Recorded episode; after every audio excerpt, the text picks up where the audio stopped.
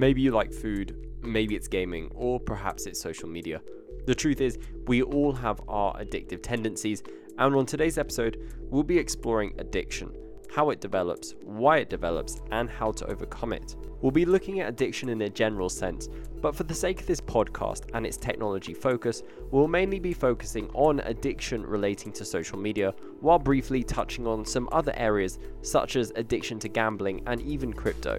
To do this, we are joined by a professor of psychiatry and the host of the How Can I Help podcast from iHeartRadio, Dr. Gail Saltz. In this episode, we discuss what the difference is between a compulsive behavior and a substance addiction and their impact on our brains, what constitutes an addiction, and what you can do if you feel like you have an addiction. Dr. Saltz also explains why most addicts don't go to psychiatrists because of their addiction, but because of the negative consequences produced by these addictions, such as depression or anxiety. In addition, we also discuss why buying and checking crypto has the potential to be an addictive, compulsive behavior. On top of that, we go into how willpower is like a muscle that you must exercise and make stronger, but it takes a lot more than willpower to overcome addiction. And finally, Dr. Saltz shares how our neurons are like roads, and when we start an addictive habit that rewards us with dopamine, like winning when gambling, this pathway is small like a country road, but as the habit is repeated, this road becomes larger like a highway and becomes an easier road for your brain to take. Now, before we get into this episode, I just want to say a big thank you to those of you who have left a review for the show.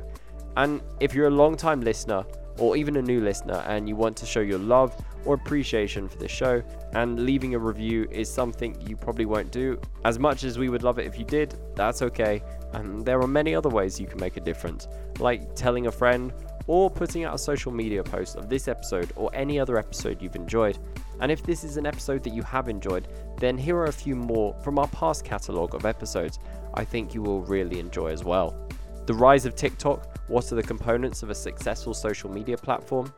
Bitcoin FOMO, how our psychology drives the price of Bitcoin, and brain plasticity, how technology, environments, and language change our brains. With that being said, here we have today's episode. Enjoy. My name's Sam Brake Guia, and you're listening to Brains Byte Back, your podcast exploring the intersection between psychology and technology. I am a clinical associate professor of psychiatry at the New York Presbyterian Hospital and the Weill Cornell School of Medicine. I'm also a psychoanalyst with the New York Psychoanalytic Institute I am an author and I am a podcast host. My podcast is called How Can I Help? And I take listener qu- questions about mental health, relationships, parenting, um, pretty much anything in the whole arena of uh, psychology, psychiatry. And I answer them with keeping their anonymity, of course. Um, but uh, it was sort of uh, early in the COVID pandemic when I was getting so many questions about mental health. And of course, um, as I'm sure all of, that you and your listeners are aware, that you know we have now a pandemic of mental health issues as a result of the COVID pandemic. And I was looking for a vehicle to try to inform you know larger groups of people. I had a, a preconceived idea of like what I wanted to talk about when I put a, a pitch out or a request out for a guest. And actually, after looking at your your show, I was inspired. You have so many really interesting topics, and there was one particularly that stood out for me, and it was talking about addiction. And uh, you mentioned about addiction of Instagram, and we're going to go and among other things, and we're going to get into that. But really, before we do, I want to know what constitutes as an addiction. So, uh, the word addiction gets used differently by, I'd say, the lay public than it does by mental health professionals or psychiatrists or in the DSM 5. Um, addiction, by definition, is really a physiologic process, meaning there has been some sort of chemical neurochemical change that has occurred as a result of using a substance, taking a substance, and you've developed what's called a tolerance, meaning that your neurotransmitters or various other receptors in the body have become accustomed to the drug that you've taken and they need more of that drug to have the same effect that initially less of it provided. Tolerance is a key component of addiction. And therefore, because you develop that tolerance, when you try to stop or lower the amount of the substance, you experience withdrawal. And withdrawal is a physiologic as well as psychological experience for you know, it usually includes things like feeling jittery, flu like, having shifts in blood pressure and pulse, feeling sweaty and nauseous and all around pretty terrible. Um, and it is not, as far as a DSM 5 or psychiatrist is concerned, the exact same thing as a behavior that one might engage in over and over again that gives one a good feeling, a good feeling like might even feel like taking a drug, good feeling. Um, and that stopping it is difficult, very difficult, and that you may develop a tolerance in the sense that you might try to do more and more of that behavior to get the same good feeling. Um, it is, you know, people do talk about sexual addictions or um, gambling addictions, and they are addictions in the lay sense that you feel like you need to keep doing it and you can't stop, but they're not the physiologic. If you stop gambling, you stop having sex, even when you're an addict, you may psychologically feel terrible, but you will not be having the physiologic you know response of tolerance and withdrawal and those physical feelings that you would with a with a drug so it's a little murky Mm-hmm. I, I wish, you know, it's it, it makes it murky. But when we're talking about behaviors, I think it's more helpful to talk about just that compulsive behavior. And don't get me wrong, compulsive behaviors can be every bit as destructive to your life. And that's kind of a key diagnostic component as an addiction can uh, to a substance. They, they can, you know, you could be involved with a compulsive behavior that is really damaging to your health, damaging to your relationships, um, could be damaging to you financially, all in the same way that a drug addiction or alcohol addiction could be. But it is not exactly the same physiological process. Okay. Yeah, that that really helps uh, clarify things. Um, because when we talk about like addiction to social media, I really find it interesting to like run it along the parallel almost of like it being a drug. So I think that like helps maybe me understand it a little better or puts it into a context that I understand a little bit better. I would personally say that I don't have an issue with social media as far as I'm aware, but that's probably going to be hopefully and potentially solved or clarified with like my next question, which is how can our listeners recognize if they are addicted to social media? So I, yes, I would say social media quote addiction. I would I would keep it in quotes. Mm-hmm. It means a compulsive need to keep engaging with social media that and these were the questions that really should ask yourself you know are you so preoccupied with either planning to look at social media or planning to post or planning whatever the planning of all of the social media and the doing of all the social media are, do you would you describe yourself as particularly preoccupied? Are you planning or looking in such a way with such frequency that it is negatively affecting one or more arenas of your life? Like um, you're doing so much of it that whoever you're in a relationship with at home is really annoyed that you know you, you look glued to your phone and that's what's most important. That's what you're doing. Or you're doing it at work. Um, i know many people are working from home now. Maybe people aren't going to see you doing it. Um, but basically you're not being as productive as you would normally be at work because you're spending so much time with your social media Um, is it negatively affecting your finances? Are you not doing things that you know would help you make money? Basically, you know, make you know be be work related um, because you're doing social media media, or are you alternatively spending? And that you know this can be a thing that people do also related to to social media, spending a lot of money and or time. Time is money um, related to social media. Are you secretive about how much time. Like maybe your partner's saying, my gosh, like I come on, you know, I can't have a conversation with you. You're you're always on the phone so much. Or like we're sitting at a restaurant and you're you're social mediating while we're we're out to dinner.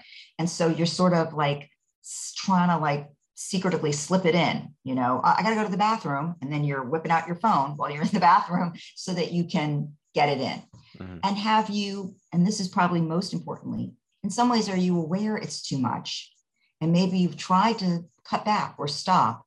And maybe you were able to do it for a little while, but you really creep right back in, or maybe you really can't stop at all. Mm-hmm. Now, now that you've said that, um, I can honestly say, yeah, I'm pretty sure I don't have a social media addiction. I've never really, um, yeah, exhibited those sorts of things. However, one thing has come to mind, and it, it's not really too alarming because it's not in that direction necessarily. But I'd be really interested to know if you have spoken with or anyone's approached you or you've had any interaction really with, with regards to cryptocurrency. And I asked that, and I'll, I'll give you the, the reason why is because um, uh, for a long time I've been into cryptocurrency, and um, I think maybe about a year ago, maybe like seven months ago, I used to say to my girlfriend like, "Oh no, I've lost this much money, or I've like gained this," or I'd talk to her about it. She wasn't that interested, but then uh, she got a little bit curious because she wanted to buy some. Then she got more into it, and now she's fully into it, like myself. And the thing is, is we have like these games where we will set up a certain price we want to buy certain stuff at, and we'll choose other things. It's almost like gambling in a way, like Correct. picking your horses. Correct. Um, so we have these games almost like where we pick a coin, or we have this little little competition, and we keep it in check. Like I'm quite um. I would like to consider myself controlled, and I, I do a good job of saying the same to her, like, no, don't don't put more don't put money in don't put more than you're willing to lose don't put more than you can afford to lose it's just it is gambling it is mm-hmm. a game but it is gambling and this mm-hmm. is and not only that but it taps into something very primitive within us where we have this uh, I don't know, instinct of we see money going up or down and we freak out and it really taps into something. So you have to be really in control, not to let it get a hold of you. Mm-hmm. So that is the long version of what I'm trying to ask here. Like, have you seen more people um, come to you for this because I definitely say my girlfriend and I we don't really have an issue with social media, but what could develop to be more of an issue or along the lines of what you talked about, like checking our accounts. Like she does it all the time. I'm like, are you checking? Are you checking Binance? Are you checking this? And mm-hmm. she'll be like, no, and I know she is. So I'm just curious to know if you've encountered that recently. So I would say specifically, people are not coming to me saying, I'm concerned I have a cryptocurrency addiction or I, I'm compulsive or, you know, but let me explain probably why that's the case. People also don't tend to come to psychiatrists to say they have a gambling addiction of any sort. Um, it's, and the reason is basically um, people who have compulsive behaviors like this generally don't want to be stopped. Um, they feel they get a certain high, a, a, good feeling after the, as you just said, checking, right? Mm-hmm. And that good feeling is a positive reinforcer for the behavior. And they don't want to give that up. They, you know, that that's that's pleasurable. And the pleasurable feeling keeps the behavior reinforced. And the and the and the not doing it would make them feel not good, certainly at least in the moment, if not longer.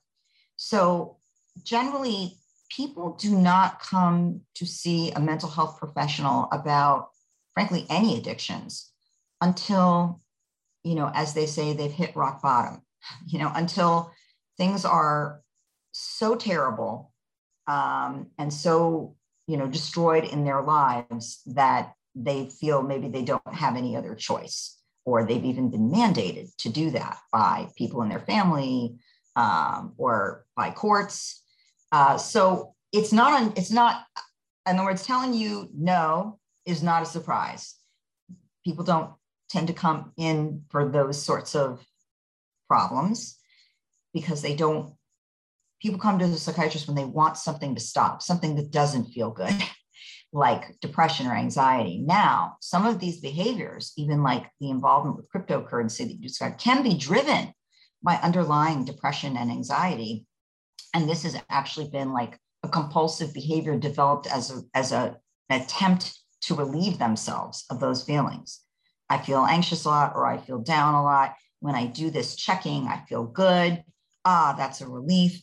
And of course without tr- treating the underlying depression or anxiety you know this behavior isn't likely to be easy to stop. So maybe if they do land in my office for depression or anxiety and we uncover that this is something that's also going on then treating them you know I, I might see that behavior and i would treat them for the depression and the anxiety and we would come to understand that to some degree the compulsive checking is you know uh, driven somewhat by those mood states.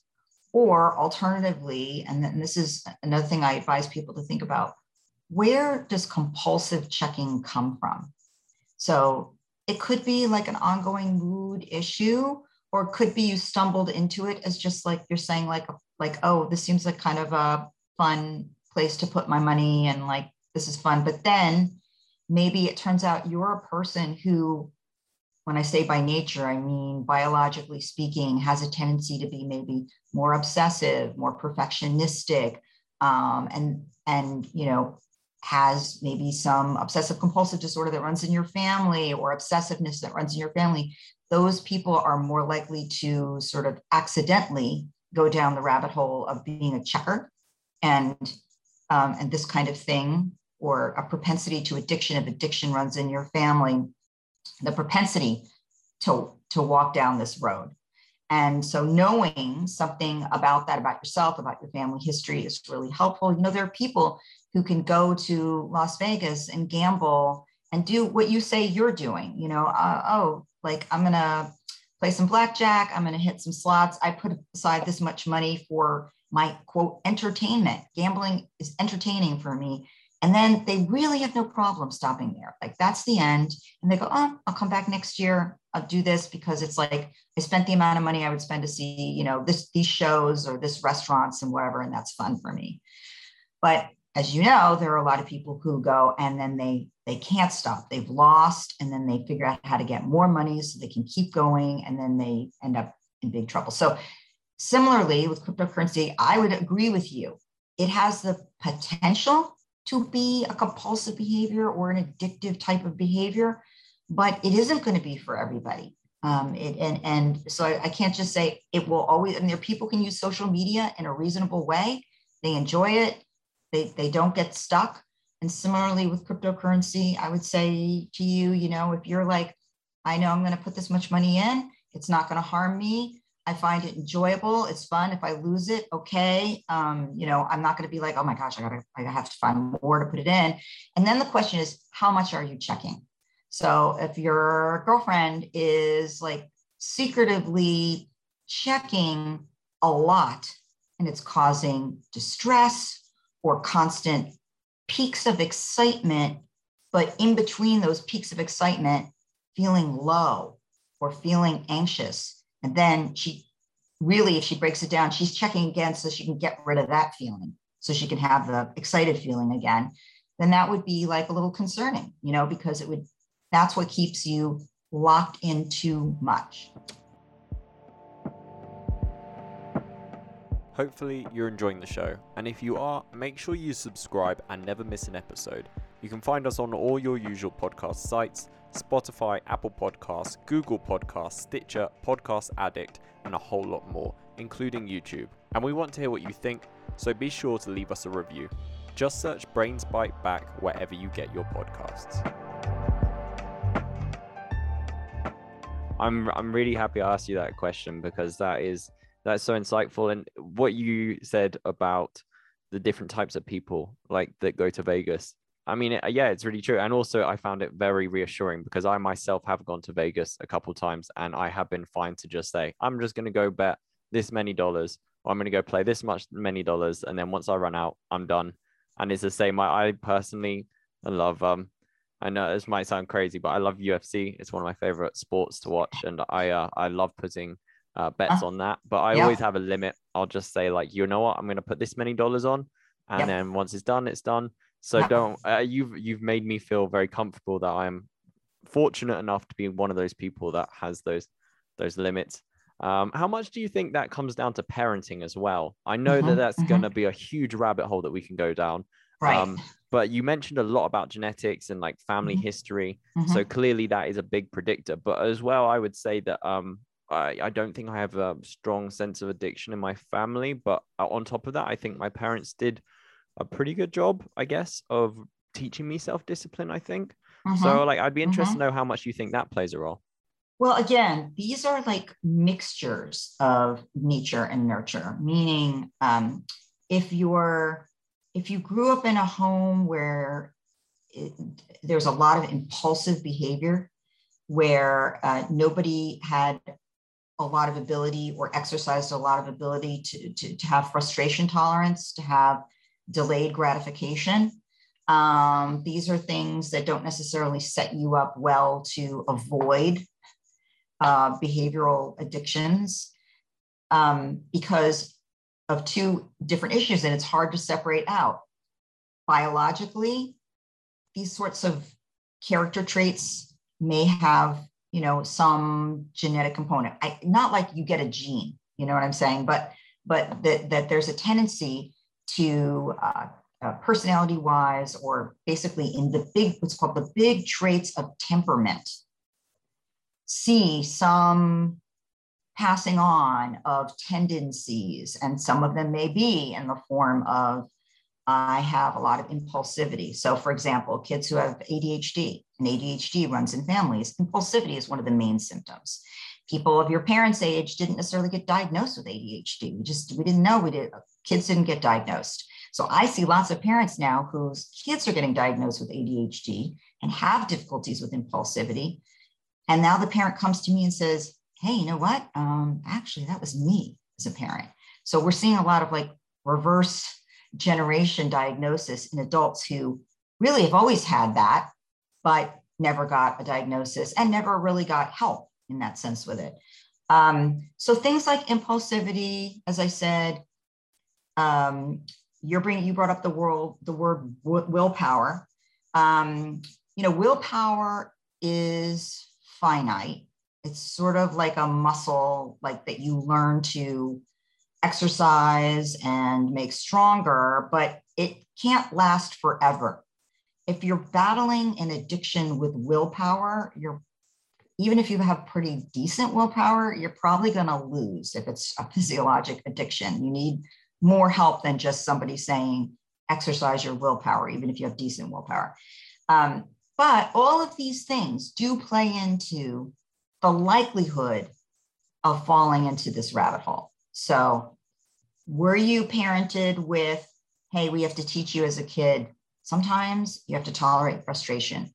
Sometimes you have to build some coping tools to manage your negative affect, your your your bad mood, your frustrated mood, you're angry, you're I want to do it now, but I'm saying no, you can't do it now. What do you do to self-soothe yourself in the moment? Those are really important skills that parents hopefully teach their children that do help them as adults. And if they're not taught at all, or worse yet, the opposite is modeled. You know, the mom who's like, I, I saw it, I must buy it now. My, my husband just said, please, we can't afford to buy that. Too bad I bought it. You know, um, if you if, if you've witnessed a lot of um, you know the same behaviors, obviously that not from a physiologic or biologic standpoint, but that just is modeling of that kind of behavior, and that can be a problem. But we also know that things like childhood trauma um, can set a person up for having a harder time with potentially compulsive behavior.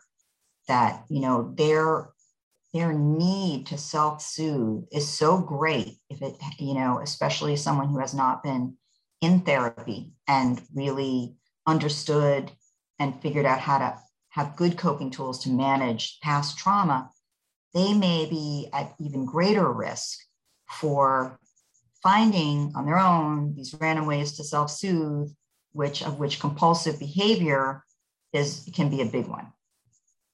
Yeah, I had an interesting conversation with um, a professor of, at the X University in the UK, and uh, she was a specialist when it comes to the psychology uh, of addiction and drugs. And she mentioned that a large majority of drug addicts do have some sort of past trauma, and it is sad that uh, when they are younger, if they are, whereas they experience the trauma, we see them in a light which is really empathetic. Like we feel a lot, very sorry for them, mm-hmm. um, and we have a great deal of like, um, I suppose, yeah, empathy for them. But as they grow older, then we see them less in this light, and no longer as children, yeah, which are suffering yeah. from trauma, and we see them as drug addicts who are responsible for their own outcome and their own situation. And yeah. that was something that really stuck with me. And it kind of reflects yeah. what you were saying there. Yeah, yeah, I, I, I, think that's true, and I think it's even worse than that. We we see them as um, not only responsible, but and able to just you know stop. But we we don't really see it in an illness model, and we, we see it more as um, not only something that they do, but something sort of grotesque and mm. um, and repulsive. And so um, it's hard to to see it in the medical model that it really deserves to be in. You know, addiction is an illness, and the thing about the illness, and this is true really of also compulsive behaviors, which, by the way, are often some offshoot of the obsessive compulsive disorder family. So a lot of people don't know that somebody in their family had OCD. That just it was not spoken about. It was also seen as shameful, as most mental illness is, is, has been seen for you know decades and decades. And so, without that information, you don't necessarily know that this is your your propensity and that it's an illness. And once you start engaging in this behavior, even if we're not talking about alcohol or drugs, we're talking about compulsive behaviors. There's a phenomenon called the um, kindling effect, which basically says that um, neural circuitry that hasn't been used very much at all, right? This tends to be very weak because it hasn't been used, it hasn't been activated. So it's kind of like a country road. And that once you start using that neural circuitry, for example, let's say the neural circuitry involved in gambling, and on top of that, you get the good feeling from the high of I won, woo, um, that causes you to release the neurotransmitter dopamine which is the neurotransmitter of reward. So now this neural circuitry is getting used and it's being bathed in an activating neurotransmitter. It, it grows stronger and stronger and stronger. And so what was a country road becomes a superhighway, easily traversed, always the road to go to.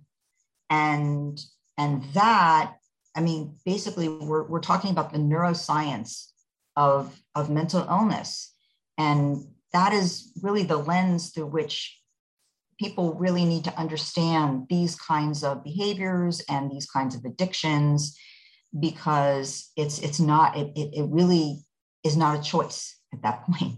It is not a choice and it's not a choice that someone can unmake. Um, they really they need treatment. They need help. Mm-hmm. yeah and i suppose on that that subject to some extent I mean, I could keep talking for hours about this topic, but I think the thing that we really uh, should leave our listeners with is some actionable advice. So, on that topic, what can our listeners do if they feel they have an addiction? And let's stick to the the theme of social media. Say if someone mm-hmm. does feel like they have an mm-hmm. addiction to social media, how can they remedy that? So, the most important thing is to really acknowledge full out and very consciously to yourself that you do have a problem um, if you're not fully honest with yourself about it, you, you, you can't really address the quitting. So most people don't actually even get to there. Um, and then it also can be really helpful once you've acknowledged that to tell somebody else who's close to you that you really have a problem because other people around you can help you to stay honest with yourself and to keep honest with yourself as you make a plan. Um, I would suggest that if you've acknowledged this, that you try to understand what might be driving this behavior. So, do you struggle with depression? Do you struggle with anxiety? Is there some trauma that you suffered in your past? Uh, um, is there is this what you saw modeled at home? Um, trying to get to the root of what may be driving some of these things and understanding them, and if need be, treating them is very important because you know you can if this is the superficial uh, addiction reaction to other things. If you you might initially be able to treat this but you'll keep coming back if the underlying problem hasn't been addressed as well. Um, and then really you're going to do what kind of anybody like me would help you do in my office which is basically to uh, do some form of either abstinence or uh, modified use. And that depends on how difficult it is for you to go to modified use. But basically, you have to make a written down schedule for yourself. I will check in in the morning. I will look at my phone for 10 minutes. At 10 minutes, the timer will go off and I will stop. And I will not look at my phone again till you know 6 p.m. where I will do that. Now, when you get the urge, which you will in like one hour after you've looked or less, um, then at least you try to say to yourself, you know, I'm gonna I'm gonna look at 6 p.m. Um, some people may just not be able to do this. Then you might make the intervals shorter to start with. You know, I'm going to look at noon. And you're going to have to find other methods of tolerating the discomfort. So maybe that's instead, I'm going to do some slow paced deep breathing. I'm going to practice some muscle relaxation. I'm going to go for an aerobic run, doing something that is a coping tool for the anxiety that's being generated by not checking, something that will relax your body and relax your mind and let you wait. If ultimately, you know, obviously, ideally, you could just stay there. Some people really, you know, if you can't do it, you know, you may be a person who, for example, should not have an Instagram account. Like there should just be one thing that you check in with and not five. Um, it really depends on, you know, how severe the situation is. Um, but I would say for a lot of people, you know, just taking a, for example, several week break, not looking at all, um, can reset them, which is great. Uh, but then you really should still, if you know this is your susceptibility, you should still have limits, or you'll just grow right back to where you probably were again. I think that yeah, that sounds like sound advice. I really like the the coping mechanisms that you talked about. I'm someone that loves running, so yeah, definitely. Sometimes uh, I I've found running to be very therapeutic, um, and it helps with all sorts of things. If I'm ever feeling down, stressed, anxious, or anything, then uh, a run usually helps. so yes. That, well, there's a lot of data to back that up. That, that yeah. is 100% true, and oh, I feel that can it. definitely be helpful. Yeah. Now, like I said, I could talk to you for hours about all of this. Mm-hmm. I've really enjoyed everything we've talked about and I've I've learned so much. And uh, you're another follower for your podcast here. I'm a I'm a big fan um, after listening. Uh, so on that topic, if people do want to check out your work or keep up yes. to date with you, how can yes. they do that? So for the podcast, you know, it's it's of course available on on Apple, on iHeartMedia.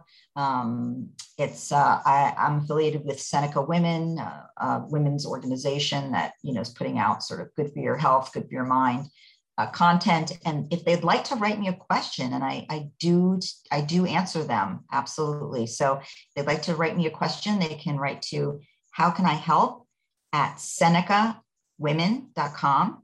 And I'm happy to do that. But they could also tweet me at Dr. Gail Saltz.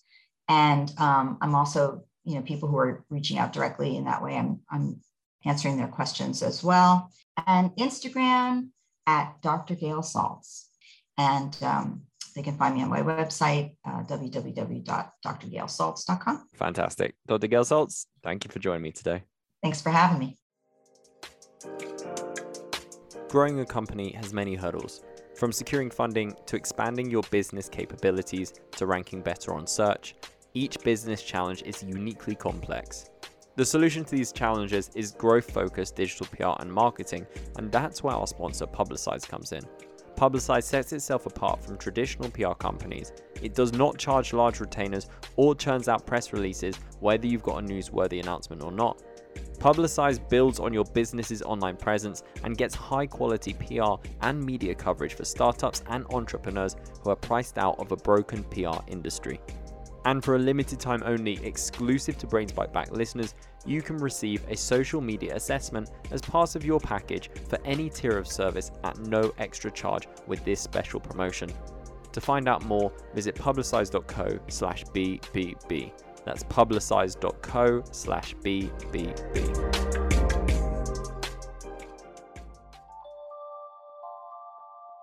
This is the end of today's show. Thank you so much for listening. If you like this and you want to hear more episodes just like it, then follow and subscribe to Brains Byte Back wherever you get your podcasts. We're also available on YouTube under the channel of our publication, The Sociable. Just search Brains Byte Back and you'll find all of our episodes there. We really love hearing what you have to say, so leave us a review on iTunes or on any other podcasting platform to let us know what you think. You can also reach out on Twitter at, at The Sociable. And finally, go to sociable.co where you can find all our episodes and plenty of articles on topics just like this. Thanks again for joining us, and until next time, stay safe and stay healthy.